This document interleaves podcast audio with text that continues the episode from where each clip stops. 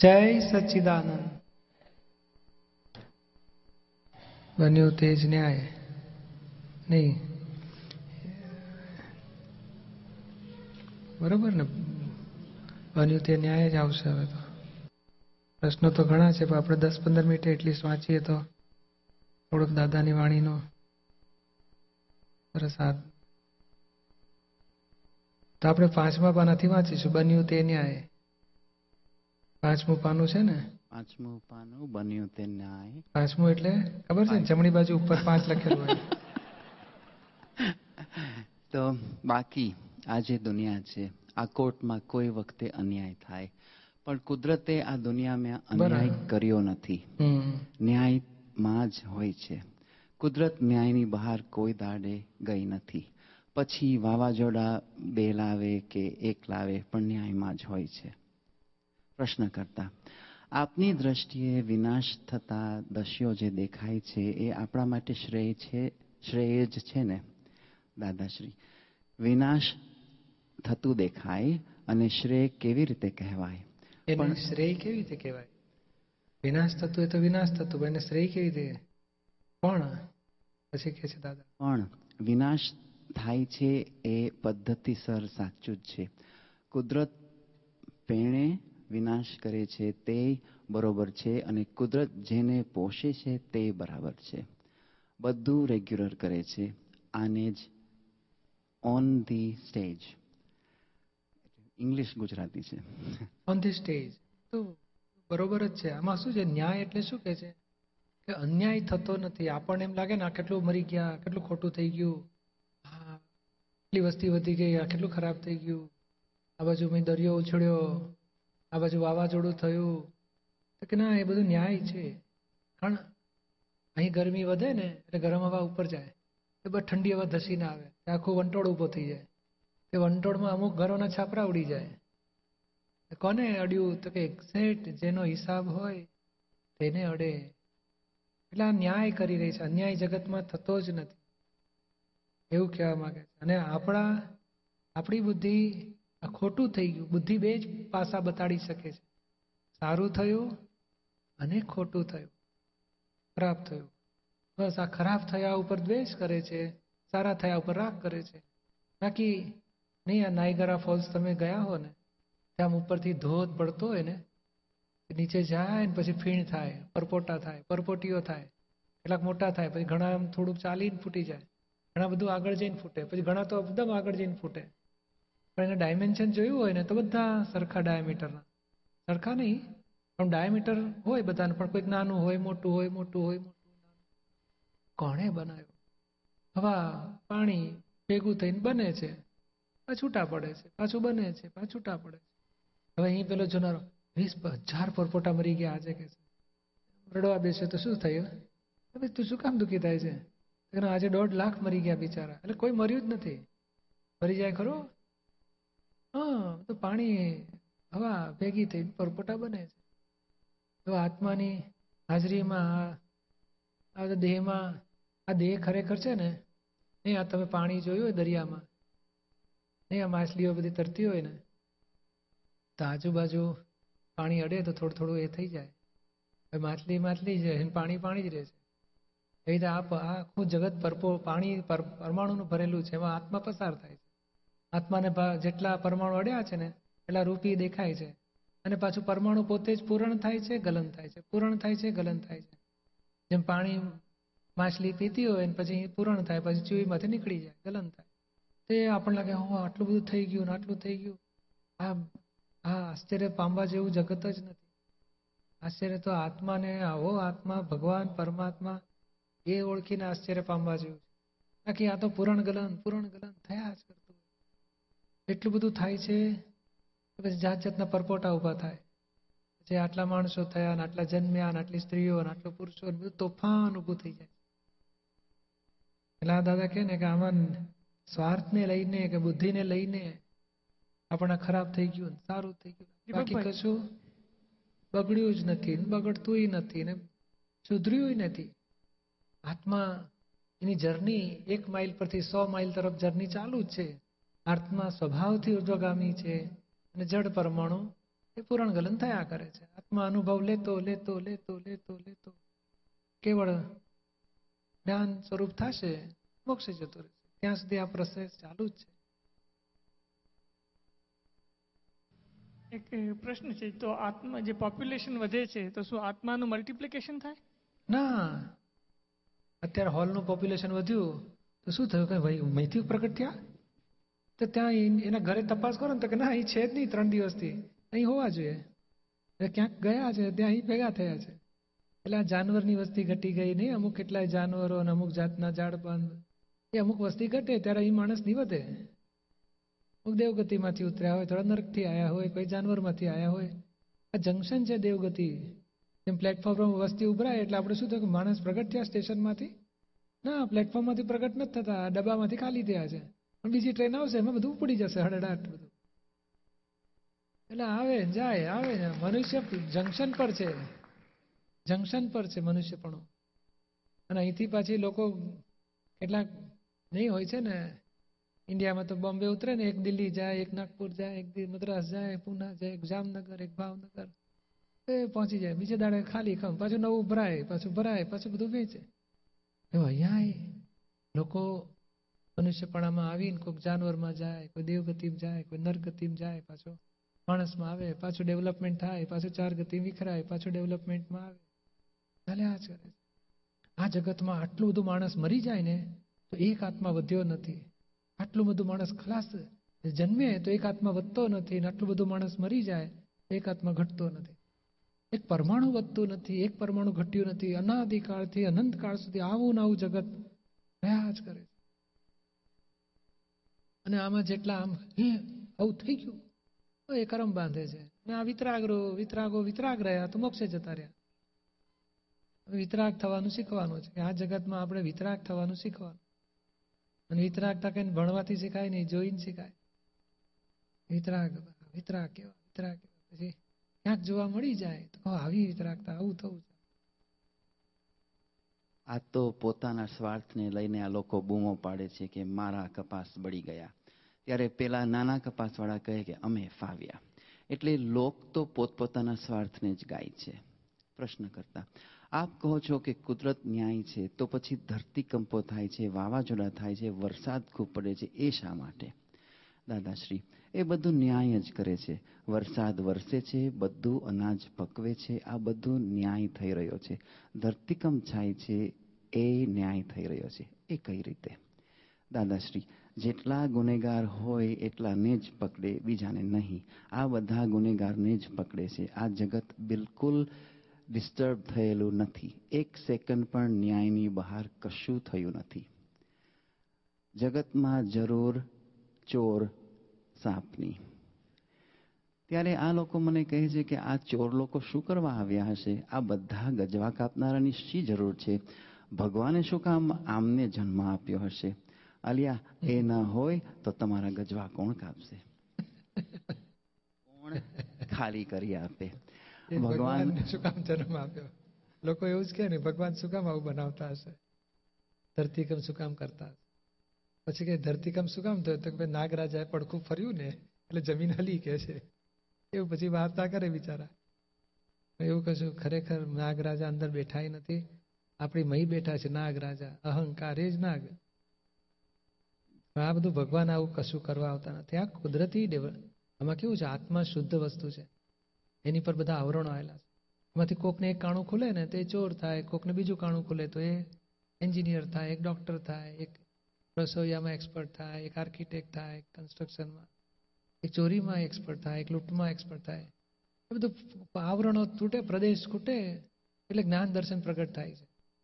બાકી બીજું અને એક ચોરી ખોટું કહેવાય, શું કામ? તો બીજાને દુઃખ થાય છે, એકને સુખ થાય છે, એટલે ખોટું કહે છે. દાનમાં બંનેને સુખ થાય છે, એટલે સારું કહે છે. બાકી ભગવાનને ત્યાં ખરાબ સારું છે જ નહીં. સમાજમાં સારું ખરાબ છે. ભગવાનને ત્યાં તો કોઈને દુઃખ ના થાય, એ સારામાં સારી વસ્તુ. કોઈને દુઃખ આપો છો, એ ખરાબમાં ખરાબ વસ્તુ. બાકી કોઈને દુઃખ ના આપો તો કંઈ ફરક પડતો નથી. બાકી ચોરી એનો વ્યૂ પોઈન્ટ છે, એનું જ્ઞાન દર્શન છે કે આવી રીતે ચોરી કરવી જોઈએ આમ જીવન જીવવું જોઈએ. એ ઘણા કાળે અનુભવ થાય ને કે બીજાને દુઃખ થાય છે ખોટું કરું છું, તો એ ચોરી છૂટશે એની. ઉપરના પગથિયે ચડશે. આમ અનંતકાળથી ડેવલપ થતો થતો આત્મા ડેવલપ થઈ રહ્યો છે. એટલે આ ખોટું નથી, આ ચોરી થવી ને આ દાનેશ્વરી ને. અને પછી કોણ કરે છે નથી સમજાતું કે આત્માના પ્રદેશ ઉપર આવરણ તૂટવા ને જ્ઞાન પ્રગટ થવું ને આ ઉદયમાં આવવું ને. બધું સહાયન્સ આ કયા આધારે બની રહ્યું છે? એ સાયન્સ નહીં સમજાવાથી પછી ખોટા આક્ષેપો મુકાયા કરે છે અને ભોગવટામાં જીવો જીવન કાઢે છે પછી. ચોર તે પછી? ભગવાન કઈ જાતે આવે? તમારું ચોરીનું ધન કોણ પકડી જાય? તમારું ખોટું ધન હોય તો કોણ લઈ જાય? એ બિચારા નિમિત્ત છે એટલે આ બધાની જરૂર છે. પ્રશ્ન કરતા કોઈની પરસેવાની કમાણી પણ જતી રહે છે, દાદાશ્રી. એ તો આ ભવની પરસેવાની કમાણી પણ પહેલાના બધો હિસાબ છે ને, ચોપડા બાકી છે તેથી. નહીં તો કોઈ દહાડો આપણું કશું લે નહીં. કોઈથી લઈ શકે એવી શક્તિ જ નથી. અને લઈ લેવું એ તો આપણા કંઈક આગળ પાછળનો હિસાબ છે. આ દુનિયામાં કોઈ જન્મ્યો નથી કે જે કોઈનું કશું કરી શકે. એટલું બધું નિયમવાળું જગત છે. બહુ નિયમવાળું જગત છે. આટલું આ ચોગાન સાપથી ભરાયું હોય પણ સાપ અડે નહીં. એટલું નિયમવાળું જગત છે. બહુ હિસાબવાળું જગત છે. આ જગત બહુ સુંદર છે, ન્યાય સ્વરૂપ છે, પણ લોકોને ન સમજાય. ને કોઈથી લઈ શકે એવી શક્તિ જ નથી. એટલે આ સિદ્ધાંત છે કે એમણે આ દાદાએ જોયું કે કયા આધારે જગત ચાલે છે. એક જીવ બીજા જીવમાં ડખોડખલ કરી શકે જ નહીં. એટલું બધું સ્વતંત્ર જગત છે. અને કોઈ આમ દુઃખ આપી દે કોઈ આ કાપી જાય ને કોઈ મારી નાખે કોઈની શક્તિ જ નથી. અને જે થાય છે ને એ નિમિત્ત નૈમિતિક થાય છે. આના જેમ આપણે કારેલાનું શાક અંદરના પરમાણુ માગતા હોય, થાળીમાં કારેલાનું શાક ભેગું થાય. તે પેલો બનાવનાર હોય ને, તે મેં બજારમાં ગયો તો કે તારે કારેલા તાજા દીઠા એટલે લઈ આવ્યો. એ કારેલા લાવે, ઘરે શાક બનાવે ને પછી આપણી થાળીમાં આવે. પણ મૂળ અંદરના પરમાણુ માગે છે તે બહાર ભેગું થાય છે. તો એક્ઝેક્ટલી બોલો, અંદર ઝેર માગતું હોય ને તો બહારથી ઝેર ભેગું થાય. પછી કહેશે આ ભેગા મળીને આને ઝેર પીવડાવી દીધું. ના ના, અંદરના પરમાણુ માગતા હતા. એટલું બધું હિસાબવાળું છે. એક એક મચ્છર પણ કરડવો ને તો અંદર પેલું કઈડ ઊભી થાય ને પેલા, એ બહારથી પેલો કઈડે એટલું બધું નિમિત્ત નૈમિતિક જગત છે. એટલે આ કોઈની સ્વતંત્ર શક્તિ જ નથી કે આપણને આટલું દુઃખ આપી શકે, કે આટલું આપણને ત્રાસ આપી શકે, કે આપણું કંઈ કાપી, પૈસા કાપીને લઈ જઈ શકે. કોઈ શક્તિ ધરાવતું જ નથી. અને આ જ આ જ વાક્ય ઉપર તો કલાક સામાયિકમાં સ્ટડી કરવું છે કે, હે, આ આવું કેવી રીતે હોઈ શકે? તો કે, ના, આ શુદ્ધાત્મા આ શુદ્ધાત્મા. આ પરમાણુ તેમાં પરમાણુ જેવા ચાર્જ કરેલા છે. આના માઇનસ થ્રી ચાર્જ હોય, આના પ્લસ થ્રી ચાર્જ હોય, તો બે એટ્રેક્શન થઈ સ્પાર્ક થઈ જાય તો કોનો વાંક કાઢવો? આત્મા તો કે નિર્દોષ છે. આ આત્મા તો કે શુદ્ધ છે, નિર્દોષ છે. પ્રકૃતિ ભરેલા પરમાણુનો હિસાબ પૂરો થાય છે. એ નિર્દોષ જ કહેવાય. એટલે આ કોઈના કોઈની એવી શક્તિ જ નથી કે આવું બીજામાં દખલ કરી શકે. અને આ જ એક સાપ પણ અડી ના શકે કે છે. એટલું બધું કાયદેસર જગત છે. નહીં, આ ટપાલવાળા હોય છે ને, તમારી ટપાલ નહીં, આ બધું બધા અમને પંદરસો એક, પંદરસો બે, જેની ટપાલ હોય એના ડબલ આમ નાખીને જાય એ લોકો. પોસ્ટ બોક્સમાં નાખીને જાય છે. બીજાને આપે તો શું થાય? તમારી ટપાલ બીજાને આપે તો શું થાય? તમે પછી ઓફિસમાં ફરિયાદ કરો ને, કે આ માણસ ગમે તેને ત્યાં આપીને જતો રહે છે. કરો કે ના કરો?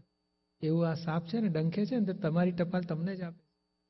એ ના બીજાને આપે. એટલે એક્ઝેક્ટ કાયદો છે. કાંટો પગમાં વાગે ને તો આપણી ટપાલ આપણને આવી. કુદરત તમારી ટપાલ શોધીને તમને પહોંચાડે છે. કોનો વાંકાડો? આપણને લાગે મેં એવું ક્યાં? તો કે ના, તમે મચ્છર દીઠો ને ત્યારથી આમ થાય બહુ ભજવે છે. મારવા જાઓ છો ને, ત્યારે દ્વેષના પરમાણુ ભરાઈ જાય છે. અને દ્વેષના પરમાણુ પછી કઈડીને જાય તમને. મચ્છર કરડતો નથી, તમારા પરમાણુ તમને કઈડ આપે છે. આ નિમિત્ત છે બધું બહાર. એટલું બધું કાયદેસર જગત છે. એક એક તમે ઘણી વખત બોલો સુતા હો ને, તો પગમાં આમને આમ જ કઈડે. એવું આમ ડંખે ને અંદરથી. એ વાયુ કઈડે છે અંદર. બોલો, કોઈ દાડો બહારથી મચ્છર કરડતું જ નથી. અહીંથી વાયુ એવું કઈડે, આપણને લાગે એવું ખેંચાણ થાય ને આમ.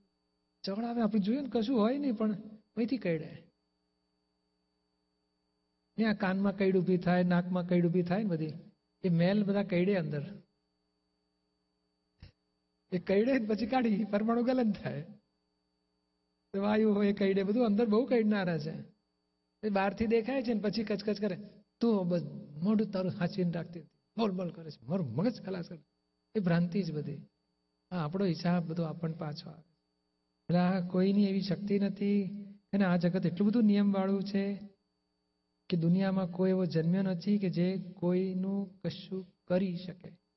અને આ જ મોટા મોટું રહસ્ય દાદા બાર પણ આ જગતમાં એક જીવ, બીજા જીવમાં ડખો ડખલ કરી શકે જ નહીં. એટલું બધું સ્વતંત્ર જગત છે કે છે.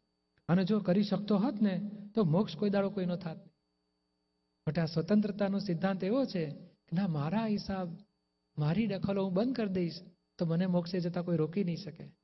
હું કોઈ માટે એક અવળું સ્પંદન ઊભું નહીં થવા દઉં, તો મારો મોક્ષ કોઈ રોકી નહીં શકે. પ્રૂવ થઈ ગયું. એટલે આ પોતાનો મોક્ષ પોતાને આધીન છે. પોતાની અણસમજણથી બંધન પોતે ભોગવે છે. પોતાની સાંજ સાચી સમજણથી પોતે મોક્ષ ભોગવશે. બાકી કોઈ પોતાને બાંધી શકે એવું એવું કહે ને કે તાકાત નથી. આ અહંકાર ના કરવો છે. ગુના બંધ કરી દો. આજે મિસ્ટેક છે, માટે ઉપરી ઊભા થાય છે. એમ રેડ લાઇટ ક્રોસ કરો તો પોલીસ વાળો ઉપરી થવાનો છે. એટલે પોલીસ વાળો કોઈ કાયમનો ઉપરી નથી. જેની ભૂલ હોય છે, એને માથે ઉપરી હોય છે. જેની ભૂલ ખલાસ થઈ જાય, એને ઉપરી કોઈ થઈ શકે નહીં, બની શકે નહીં ઉપરી. તો આપણે એ સિદ્ધાંત, દાદા કહે કોઈ જીવ કોઈનામાં ડખો દખલ કરી શકે નહીં. તમારી દખલ છે, બંધ થઈ જશે, તો તમારામાં કોઈ ડખો કરી શકશે નહીં. એટલું બધું નિયમવાળું જગત છે. અને આ જ નિયમ દાદાએ જોયું ને પછી આપ્યું કે આ વ્યવસ્થિત શક્તિ જગતને ચલાવે છે. અને નિર્ભય રહેજો. હા, કોઈ આમ કરી નાખશે, તેમ કરશે. ના, એવું નહીં. તમારી ભૂલ છે, એના દંડ આપનારા આવશે. તમારી ભૂલ ખલાસ થઈ ગઈ. તમને કોઈ દંડ આપનારો નહીં આવે. ગેરંટી વાળી વાત. એટલે કે છે, જગત બહુ સુંદર છે, બહુ ન્યાય સ્વરૂપ છે. પણ લોકોને સમજાય નહીં ને, કે છે. ખૂબ આમાં થોડા સાયન્ટિસ્ટની જેમ દ્રષ્ટિ ગોઠવે ને, તો એટલું બધું અદ્ભુત લાગે. આટલું અદ્ભુત એક આ કોમ્પ્યુટર આપણે આશ્ચર્ય પામીએ કે આટલી બધી ટેકનોલોજી એડવાન્સ થયેલી, તો આ તો એક ટકો ટકો જ નથી. કારણ કે કુદરતની એડવાન્સ ટેકનોલોજી જો આપણે ડિટેલમાં સ્ટડી કરીએ ને તો આફરીન થઈ જાય કહો અને આફરીન તો એની પર થવાય કે દાદાએ કેવી શોધખોળ કરી કે આ જગતનું ગુપ્ત રહસ્ય બહાર પાડ્યું. એની પર આફરીન થઈ જવાય. હા, રોજ બની જ રહ્યું છે. ગજવા કપાય છે. અને આ ચોરો ચોરી કરે દાનેશ્વરી દાન આપે, પણ આપણને એ રહસ્ય ખબર નહોતું કે આ કયા આધારે જગત ચાલે છે. શા માટે આવું થઈ રહ્યું છે? અને પઝલ શા માટે આવું થાય છે? સોલ્યુશન નહીં આવવું, એ જ દુઃખનું કારણ હોય અસમાધાન એ જ દુઃખનું કારણ છે. અને આપણને સમાધાન મળે છે એટલે દુઃખ આપણા ટકતા નથી, મટી જાય છે. આજ બહુ મોટી અદ્ભુત શોધખોળ છે. આ બન્યું તે જ ન્યાય. બહુ મોટી શોધખોળ છે દાદાને. તીર્થંકરોની શોધખોળ છે. પછી? હેડિંગ છે જડે કારણ પરિણામ પરથી. આ બધું રિઝલ્ટ છે. જેમ પરીક્ષામાં રિઝલ્ટ આવે ને, આ મેથેમેટિક્સ ગણિતમાં સો માર્કમાંથી પચાણું માર્ક આવે અને ઇંગ્લિશમાં સો માર્કમાંથી પચીસ માર્ક આવે. તે આપણને ખબર ના પડે કે આમાં ક્યાં આગળ ભૂલ રહે છે. આ પરિણામ ઉપરથી શું શું કારણથી ભલે ભૂલ થઈ એ આપણને ખબર પડે ને. આ બધા સંયોગો જે ભેગા થાય છે, એ બધા પરિણામ છે. અને એ પરિણામ ઉપરથી શું કોઝ હતું તે આપણને જડે. બોલો જ્યારે રિઝલ્ટ આપણને આવે, ટીચર માર્કશીટ આપે. આપણે જો ગણિતમાં મને પંચાણું આવ્યા ઇંગ્લિશમાં પચીસ આવ્યા અને અઠ્ઠાણું આવ્યા આ હું પરીક્ષા ટીચરનો વાંકાડીએ. એ કોની ભૂલ કહેવાય? ટીચરનો વાંકાડીએ તો ભૂલ કહેવાય ને? તારે લખેલું તને જવાબ તને રિઝલ્ટ મળે. એમાં ટીચર શું કરે? આ વ્યવસ્થિત શક્તિ એટલે શું? ટીચર અને આપણે પરીક્ષા ગયા ભાવમાં આપેલી છે. આ ભાવમાં જિંદગી ભર ભોગવીએ છીએ. એક્ઝેક્ટ બોલો, આપણો જ હિસાબ આપણે ભોગવીએ છીએ અને કુદરત આપણા હિસાબ પ્રમાણે ફળ આપે છે. તમારા લખાણ પ્રમાણે માર્ક આપે છે. એક્ઝેક્ટ છે એક્ઝેક્ટ એટલે આ પરીક્ષામાં રિઝલ્ટ આવ્યું તો આપણે પોતે ટીચરનું કાશું જોઈએ જ નહીં મેં લખ્યું તમારું ઇંગ્લિશનું પેપર જરા વીક ગયેલું કે છે. એટલે મને ઓછા જ આવે ને કે છે. પોતે બચાવ કરે. ગણિતમાં તો આપણને બહુ ફાવે. એક્સપર્ટ છે. સાયન્સમાં મને બહુ ફાવે કે છે. સોમાંથી અઠ્ઠાણું આવ્યા આ ગુજરાતી ભાષામાં નિબંધ લખવાનું જરાય ફાવે નહીં. બેતાલીસ માર્ક આવ્યા કે એ જાણે પોતે, પોતાનું જાણે છે એટલે અહીંયા કોઈનો દોષિત જોતો જ નથી. ટીચરનો વાંક કાઢતો નથી. બીજાને વધારે મળ્યા.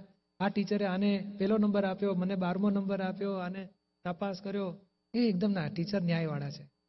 કે એણે જેવું લખ્યું હતું એવું જ એને મળ્યું. બોલો, ટીચરની ભૂલ કાઢે કોઈ? એક્ઝેક્ટ છે, બોલો. આમાં ટીચર, આ કુદરત એક્ઝેક્ટ ન્યાય જ કરી રહ્યું છે. હવે આ લોકો સમજી નથી શકતા કે આ ભાઈ પેપર ગયા ભાવમાં આપેલું છે, આ ભાવમાં રિઝલ્ટ ભોગ્યું. અને ત્રણ માર્ક આપ્યા એટલે કે ટીચરને મારો. ટીચરને શું કરે? તારું લખાણમાં તે લખ્યું નહીં. કેટલાક તો ઝીરો લઈને આવે. શું કરે પણ ટીચર? એવું કુદરત કે આ બિચારાને ત્રણ વર્ષથી નોકરીને ફાંફા નથી પડતા અને આ શેઠીઓ વિમાનમાં રવિવારે ફરવા જાય છે પોતાનું હેલિકોપ્ટરમાં. ખોટા ખર્ચા કરે છે. કે ના, ન્યાય છે કરેક્ટ જ છે. એને સો માંથી અઠ્ઠાણું માર્ક આવ્યા અને સો માંથી ત્રણ માર્ક આવ્યા કોનો વાંક કાઢશો? એટલે આ જગતમાં કંઈ પણ ભોગવવાનું થાય છે ને પોતાની ભૂલનું કારણ છે અને જે બન્યું એ જ ન્યાય છે આપણી માટે. કોઈનો દોષ કાઢવા જેવો નથી. પછી? અહીં રસ્તામાં બધાય માણસો આવતા જતા હોય અને બાવળની શૂળ આમ ઊભી પડેલી હોય. લોક એટલું આવતું જતું હોય પણ સૂળ એમની એમ જ પડેલી હોય. અને આપણે કોઈ દાડે બૂટ ચપ્પલ વગર નીકળીએ નહીં પણ એ દાડે કોઈકને ત્યાં ગયા હોય ને ત્યાં બૂમ પડે કે એ ચોર આવ્યા ચોર આવ્યા તે આપણે ઉઘાડે પગે નાઠા તે સૂળ આપણે પગે લાગે. તે હિસાબ આપણો. એટલે સમજાય ને કાંટો હોય ને? કાંટો તે બરોબર આપણા પગમાં પેસી જાય. પાછી આમ આર પાર નીકળી જાય. એવું વાગે. હવે આ સંયોગ કોણ ભેગો કરી આપે છે? આ વ્યવસ્થિત સાયન્ટિફિક સર્કમસ્ટેન્શિયલ એવિડન્સ ભેગું કરી આપે છે. બોલો એક્ઝેક્ટ તે દાડે ચોર આવ્યો, આપણે ભાગીએ બચવા માટે. અહીંથી બચીએ અને અહીં પગમાં પેલો પેસી જાય. આપણે લાગે હું સેફ સાઈડ જગાએ જતો રહું, પણ ના. આપણા હાથમાં સેફ સાઈડ રાખી, આપણા હાથમાં છે જ નહીં. આ કુદરત બચાવે છે ને કુદરત મારે છે. અને તે એક્ઝેક્ટ આપણા કોઝિસ પ્રમાણે આપણને ઇફેક્ટ આપે છે. પછી પેલા કે સ્વાર્થી ભાગી ગયો ના લુચ્ચો ના અમને આવા સર્ટિફિકેટ આપીને આવતા ભાવને આપણી ડિઝાઇનો ચિતરીએ છે અને ડિઝાઇન પ્રમાણે કુદરત આપણને ફળ આપે છે.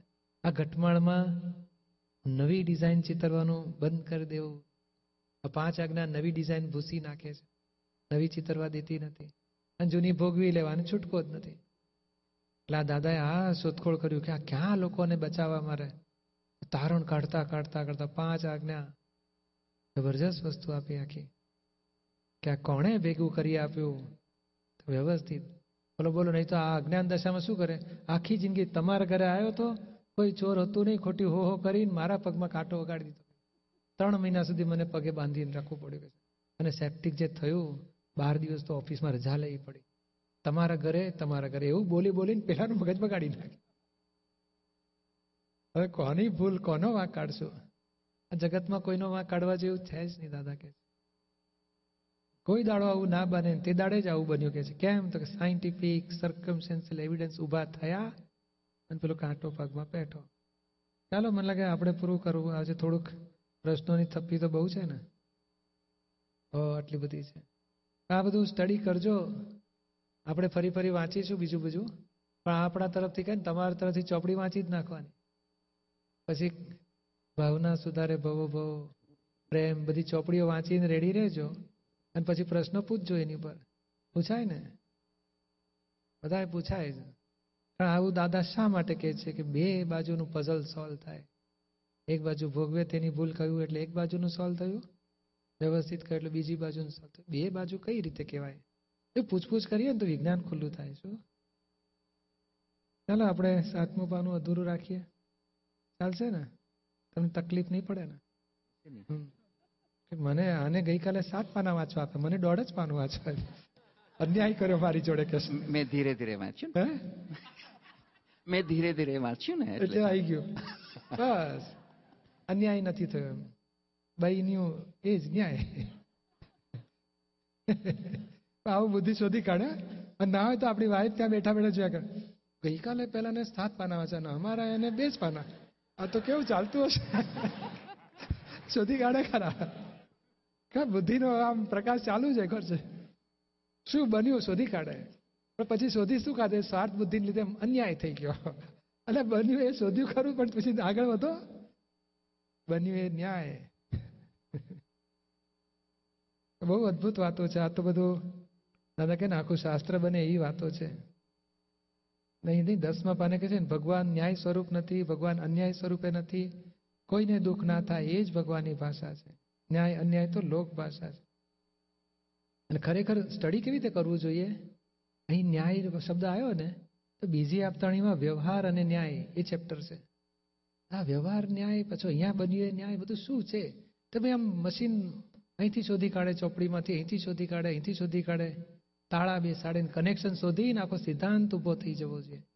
એવી રીતે આપણે આ વિજ્ઞાનનું સ્ટડી કરવા માગીએ છીએ. અત્યારે આપણે સામાયિક કરીએ. એક કહે ને કે આપણ જ્યાં જ્યાં ડખો થતો હોય ને કે આવું કેમ હજુ, કેમ ખોટું કરે છે? બરોબર નથી કરતા. જ્યાં જ્યાં આપણને ખોટું લાગતું હોય ને બરોબર નથી થતું અન્યાય લાગતો હોય, ત્યાં હવે એક નવેસરથી આ દ્રષ્ટિ ગોઠવો તો ખરા. કે આ બની રહ્યું છે, અન્યાય કેમ કહેવાય? દાદા ભગવાન કે છે, બન્યું એ ન્યાય છે જગતમાં. તો આપણી બુદ્ધિ કેમ ઊંધું દેખાડે છે? અને ઊંધું દેખાડે છે કારણ આપણી કઈ સ્વાર્થ બુદ્ધિ છે કે લાભ લેવો છે કે ફાયદો જોઈએ છે કે ખોટું છે, સાચું આમ હોવું છે. કંઈ પણ આપણો આગ્રહ હોય, તો જ આપણને ઊંધું દેખાતું છે પણ જો જ્ઞાનીની દ્રષ્ટિએ જરા તપાસ તો કરી જોઈએ કે આપણા જીવનમાં જે બની રહ્યું, બની ગયું, એમાં ક્યાં અન્યાય કાઢવા, અન્યાય માનીને કોઈના દોષ કાઢવા જેવા છે? આ બન્યું તે ન્યાય સ્વીકારીશું. કોઈ દોષિત રહેશે નહીં. ના હિસાબ આપણો બાંધ. એક્ઝેક્ટ ન્યાય એટલે શું કહેવા માંગે છે? આપણે કોઝિસ કરેલા છે ઇફેક્ટ આપણને ભોગવવાની છે, અને ઇફેક્ટ જેમ આપણે દસ હજારનું દેવું કર્યું, દસ હજારનું પછી ચૂકવવા પડે, એમાં અન્યાય કેમ કહેવાય? બેંકવાળા માગવા આવતા તો અન્યાય કહેવાય? કે ના, મેં દસ હજાર લીધા છે, મારે ચૂકવવા તો આ કુદરત શું કરે છે? તમને નિમિત્તો ભેગા કરીને ચૂકવડાવે છે. રાગ કરેલો હોય ચૂકવડાવે છે, દ્વેષ કરેલો ચૂકવડાવે છે. હિંસા કરેલી હોય તો હિંસાનું દંડ આવે. ભાઈ, માર, માર્યું હોય તો માર ખાવાનો દંડ આવે. ગાળો ભાંડી હોય તો ગાળો ખાવાનો દંડ આવે. એક્ઝેક્ટ દરેક વ્યવહાર આપણા જ ગુનાના દંડ રૂપે હોય છે. એમાં પોલીસવાળા દંડા મારે, પેલા ચોરી કરી હોય તો એને કઈ અન્યાય કર્યો કહેવાય? ના, એણે ચોરી કરી છે, આ લોકો સજા આપે છે, કરે, કાયદેસર છે. એવા જગત સજા રૂપે, દંડ રૂપે હોય છે અને કુદરતના હાથમાં દંડ આપવાનું હોય છે. એટલે અન્યાય જેવું થઈ, એવું આપણી બુદ્ધિ બતાડે છે. બાકી ખરેખર અન્યાય થતો જ નથી હોતો. અને આપણે એ લાવવા માંગીએ છીએ વ્યવસ્થિત આપણી બીજી ભાષામાં બન્યું એ ન્યાય, બીજી ભાષામાં બન્યું એ વ્યવસ્થિત છે. એટલે આ વ્યવસ્થિતમાં આપણે કોઈ નિમિત્તને ગુનેગાર જોવા માંગતા નથી. આ બુદ્ધિ આણે આને બગાડ્યો, એથી આનું નુકસાન થયું, એવું બુદ્ધિ બતાડે છે. અને આપણે એ વ્યવસ્થિત કરતા, અથવા કુદરત ન્યાય સ્વરૂપ છે એ ગોઠવીશું, તો જ આપણે આત્મામાં રહી શકીશું અને આ જગતથી છુટકારો થશે. અને આ ભૂલો કાઢીશું, તો આત્મામાં રહેવાશે નહીં અને કર્મ ગૂંચવાડા ઊભા થશે. ભલે આપણે ચાર્જ થતું નથી ડિસ્ચાર્જ નિકાલ નહીં થાય. પેન્ડિંગ રહેશે. પછી કેરી ફોરવર્ડ શેષ વધી, તો આવતે પૂરી કરવા આવવું પડશે આ દુનિયામાં પાછું. એટલે આ જગતમાં ગમે તેવું ખરાબમાં ખરાબ બને. નથી કહેતા, ભાઈ ચંદુ તારાથી ખરાબમાં ખરાબ લોક નિંદ્ય કામ થઈ ગયું. તો એ તારે સમજો હું શુદ્ધાત્મા છું ને બહુ ત્યારે ચંદુ કે તું પ્રતિકોણ કર. તો હું શુદ્ધાત્મા બગડી ગયો એવું માનશો નહીં. પણ આ ગયા ભૂમાં ગુણાકાર થયેલો એનો ભાગાકાર થઈ રહ્યો છે. એક માણસ ઉલટી કરે અને આખી કાર્પેટ બગાડે. એટલે એને મારવો જોઈએ કે વડવો જોઈએ કે કાઢી મૂકવો જોઈએ? તો કે ના, એનું ભાઈ ખાધેલું આ નીકળી ગયું. આ બગડ્યું તો કે આ વ્યવહાર બન્યો ને. એ પેલું ઇફેક્ટ રૂપે હોય છે. કોઈ દોષિત નથી હોતો. શુદ્ધાત્મા શુદ્ધ છે, બગડ્યો નથી. એટલે આપણે જોનારા એ પોતાને દાદા કહે છે કે તારે ચંદુ બગડ્યો, ચંદુનું ખરાબ થયું તોય તું શુદ્ધ છે. તો આપણે એને શુદ્ધાત્મા જોવો જોઈએ કે પછી ચંદુ બગડી ગયો કાઢી કાઢી નાખો મારવો જોઈએ એવું રાખવું જોઈએ? કે અન્યાય જે દેખાય છે ને તે આપણી જ દ્રષ્ટિ વાંકી છે. અને આ જો આપણી દ્રષ્ટિ નહીં સુધારીએ ને, તો આ બુદ્ધિ આપણને પજવી, પજવીને તેલ કાઢી નાખશે. મોક્ષે તો નહીં જવા દે, સંસારમાં દુઃખી થઈ, ઘરવાળા દુઃખી થઈ ગયા હોય ને, આ બુદ્ધિને ડખાતી. અને આ દાદાએ એ વિજ્ઞાન ખોલ્યું કે બુદ્ધિ ટાળી પડે, બન્યું તે ન્યાય સ્વીકારો. તારે, ચંદુએ જ પોતે હું શુદ્ધાત્મા રહેવાનું છે ને બગડ્યાને પ્રતિકરણ કરીને ચોખ્ખા તો આપણે શું કરવાનું? તો આપણે ચંદુનો ખર્ચરો હોય તો ભાઈ ચંદુ ચોખ્ખું કરશે. તો શુદ્ધાત્મા છે, એમ જોઈને આપણે છૂટી જાઓ. અને ચંદુનું જે થયું જે થઈ રહ્યું છે, એ વ્યવસ્થિતને તાબે છે. આપણે ન્યાય, અન્યાય અને આમ ન કરવું જોઈએ ને આ લોકોએ આમ ન કરવું જોઈએ ને આમ કરવું જોઈએ. એ ન્યાય, અન્યાય તોલવાવાળા આપણે આપણો મોક્ષ બગાડીએ છીએ ને સંસારમાં ડખા કરીને બગાડીએ છીએ. આ જ સમજવા જેવું છે કે આ ડખા કરવા જેવું નથી. બન્યું એ જ ન્યાય. બન્યું એ વ્યવસ્થિત. હવે આમાં કેવું છે કે આપણે એને કહીએ ને કે જો વ્યવસ્થિતના જ્ઞાનમાં રહો તો ઝઘડો કરે આપણી જોડે વધારે. પણ જો પોતે સમજે ને કે મારી બુદ્ધિ ડખો કરે છે મારે જ્ઞાનમાં રહેવું પડે એવું છે, તો આ મારો ઉદ્ધાર થશે. એટલે પોતે જ સમજીને, બુદ્ધિના ડખાને ઓળખીને પાછા ફેરવવાની જરૂર છે. આ બધા માટે સરસ વાત છે. કે આપણી બુદ્ધિ ડખો કરતી હોય ને તો આપણે સમજવાનું કે તું ડખો કરે છે ખોટું. વ્યવસ્થિતને એડમિટ થવા જ નથી દેતી આપણી બુદ્ધિ. ને આ બુદ્ધિને આપણે બેસાડવા માંગીએ છીએ કે ભાઈ આ વ્યવસ્થિત એડમિટ કરો, તો બુદ્ધિ ખલાસ થાય ને બુદ્ધિ ખલાસ થાય તો કેવળ જ્ઞાન થશે. એટલે આ બુદ્ધ, અબુદ્ધ બુદ્ધિને આ ન્યાય ખોળવા જવો એટલે બુદ્ધિને ચાનક ચડે છે પછી. એટલે વ્યવસ્થિતની આજ્ઞા તૂટી ગઈ ને આત્મજ્ઞાનની જાગૃતિ ઉડી જાય. વાર જ નહીં લાગે. અને જેને જેને બુદ્ધિને ડખા થયા છે ને એને બહુ મુશ્કેલી પડે. જાગૃતિ આત્માની ટકી શકતી જ નથી. એટલે આપણે આ ગમે તે આપણે મેં હિસાબ કાઢીને રહ્યો હિસાબ તો ત્યાં સુધી વાઈફ તો આવું આવું થઈ શકે. હસબન્ડ તો આવું આવું થઈ શકે. આમ આમ થઈ શકે. મરી જાય, આમ થાય, તેમ થાય, ઊંધો ચાલે લફરા કરે, બધું. તો એ બન્યું, એ ન્યાય સ્વીકારજો.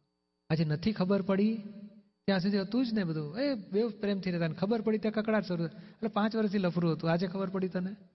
અને ગયા ભાવમાં બી પડેલું હતું. આજે ખબર પડી? એટલે આ જગતને જેને મોક્ષે જવું હોય ને, એને બધી રીતે તૈયારી રાખવી જોઈએ. કાલે છોકરો આમ થઈ જશે વાઈફ આમ થઈ જશે, પૈસો આમ થઈ જશે. બોલો પાર્ટનર વીસ લાખની મોડી આખી ખાઈ જાય ને પછી કહે છે, તું મને ત્રણ લાખ આપતે, દેવું કર્યું. તું પૈસા નથી ચૂકવ આખા ગામમાં ઢંઢેરો ફજેતો કરે. કે આ બન્યું એ જ વ્યવસ્થિત. આ જગતની હકીકત આવી જ છે. જેને મોક્ષે જવું હોય ને, આ બધું ચક્રવર્તીઓ રાહ જ મૂકીને જતા રહ્યા. તેરસો રાણીઓ મૂકીને જતા રહ્યા. તો એને મૂકીને જતા રહે છે અને આ કુદરત આપણે મુકાવડાવે છે. તો મૂકો. આપણો મોહ, આપણું માન, આપણું અબરું, આપણું પોઝેસિવનેસ આપણું લોભ આપણને દુઃખ આપે છે અને અન્યાય દેખાડે છે કે અન્યાય થઈ રહ્યો છે. નહીં ચલાવી લો અરે ભાઈ, ચલા. દામથા ઠાઠડીમાં હમણાં અહીંયા દેહમાંથી કાઢી મૂકતા વાર લાગે કુદરતને? બધો ઝઘડો, બધું પેન્ડિંગ રહી જાય. એવો ને એવો અધૂરો. અને શું થયું તો કે એટેક આવ્યો ને જતા રહ્યા. તો આપણે જીવતા મરીને રહો આ દુનિયામાં. તો મોક્ષ વહેલો થાય આપણો. અને ન્યાય કરવા જઈશું થાકી જઈશું આપણે. એટલે આ તો અંદરની વાત છે બહાર બોલવા માટે, બહાર નાટકની જેમ, ડ્રામા જેમ કરવો પડે તે કરજો. અંદરથી આટલું રાગદેશ થવા દેવા જેવા જો મોક્ષે જવું હોય તો અંદરની ચાવી પકડી રાખવાની છે. કે આ જગતને બન્યું તે ન્યાય સ્વીકારો. ખરાબમાં ખરાબ બને કે સારામાં સારું બને. સારાનો આપણે ગર્વ ખાવા નથી, ખરાબમાં દુઃખી થવું નથી. નાટકની જેમ કરવાનું. આપણો છોકરો કાલે ઊંધો થઈ ગયો. હવે આપણે અરે રે બહુ ખોટું થયું. આ કરાતું નહીં. નહીં થવું જવું. નહીં ચલાવી લો. નાટકની જેમ હો હો કરી. પછી નહીં, નાટક પૂરું થાય ને પડદો પડે એટલે બે જણા પાસે ચા પીતા. થોડી ચા પી, હું થોડી પીવું. મજા કરો. એ બહાર આવે. તું આવું કરે છે, તારું નહીં ચલાવી લઉં. તને હું જેલ ભેગો કરી નાખીશ. નાટકને બોલે, પછી પડદો પડે એટલે બે પાછા નાટક છે અંદર ખાને સમજીને બોલ, સમજીને બહાર નહીં બોલવાનું કે હું નાટક કરતી. બોલો તો લોકો ટપલા મારશે. હે, તો નાટક કરે. આવું કરાતું હશે. અંદર ખાને નાટક જ છે. ટકે નહીં બધું નાટક. એક અવતારનો ખેલ છે. પછી તો આપણે મહાવિદ્ય ક્ષેત્રે જતા રહીશું, મોક્ષે જવા માટે. પણ જો આ નાટકને સુધારવા રહ્યા ને તો હજુ આવતો બહુ કાઢવો પડશે. નાટકનો નિકાલ કરીશું તો આપણો મોક્ષ થઈ જશે. આ રિલેટિવની ડી વેલ્યુ કરો, એકડો ના માંડો અને જીવતા મરી જાય એવું દાદા કહેશે ને વ્યવસ્થિતની આજ્ઞામાં. તો આ બુદ્ધિ એકડો માંડે. આવું મારી સાથે કેમ? એ કેમનો અં- અંત જ કારણ બુદ્ધિ એક વખત આંખને આમ થયું ને, દબાણ આવ્યું ને, પછી બે બારણા દેખાય, બે દીવા દેખાય, બે કેમેરા દેખાય, બે બે દેખાય, પછી એક છે એક છે એક છે, કરી કરીને થાકી જઈશું, થશે જ નહીં એક. અહીંથી દબાણ જતું ને તો એકનું એક જ દેખાશે બધું. એવો આ વિકલ્પ ચડ્યો ને, એને ઊંધું ઊંધું દેખાય એન્ડલેસ વિકલ્પો ઊભા થશે. અને એ થાકી જશે ને, એનો અંતે નહીં આવે. અને જ્ઞાનની દ્રષ્ટિ જો જ્ઞાનના પદ ઉપર આવીને, જો શુદ્ધાત્માના પદ પર આવીને જો જ્ઞાનની દ્રષ્ટિ ગોઠવીને, તો આ પ્રોબ્લેમ હતોય નહીં છે નહીં રહેશે નહીં એવું આ વિજ્ઞાન છે કે જો તમે આત્માની દ્રષ્ટિથી જુઓ, તો એન્ડ આ પ્રોબ્લેમ એન્ડ જ આવી જવાના છે. અને બુદ્ધિની દ્રષ્ટિએ તમે ગમે તેટલી માથાકૂટો કરશો ને થાકી જશો અને પછી ટોળું ભેગું થશે. અમુક હા પાડનારા અન્યાયના પક્ષવાળા ભેગા થશે, અમુક ન્યાયના પક્ષ પછી કકડાટના અંત જ નથી એના. આ જગતમાં આવી રીતે અનંતકાળથી ભટકામણ થવાનું કારણ જ આ બુદ્ધિએ આપણને ન્યાય ખોળવામાં અજવીને દમ કાઢી નાખ્યો. એટલે આ જગતમાં આપણે છૂટવું હોય ને તો આ કળા સમજી લેવાની કે બન્યું તે ન્યાય. બન્યું એ વ્યવસ્થિત. અને વ્યવસ્થિત શું? આ ખાડો હોય, તમે પાણી આવીને પછી રેતી ભરાઈ જાય ને ખાડો પૂરાઈ જાય. તો કે ના, એ ખાડો તો માટે પુરાયો. ટેકરો તો ધીમે ધીમે ઓગળી જશે. બધું સમાન કરી નાખશે. અગુરુ લઘુ કરી નાખીને રહેશે જ. એટલા ઊંધા ભાવ થયા હોય કે છત્તા ભાવ થયા હોય. છત્તા ભાવવાળાને ન્યુટ્રલ કરી નાખશે ને ઊંધા ભાવવાળાને ન્યુટ્રલ કરી નાખશે. કુદરત નિરંતર ન્યુટ્રલ કરી રહી છે. અને આપણને લાગે આવું કેમ આવું કેમ આવું કેમ?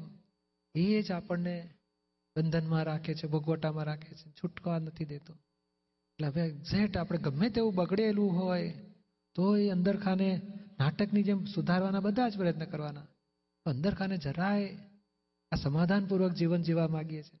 અને ખરેખર વ્યવસ્થિત હેન્ડલ કરી જ રહી છે.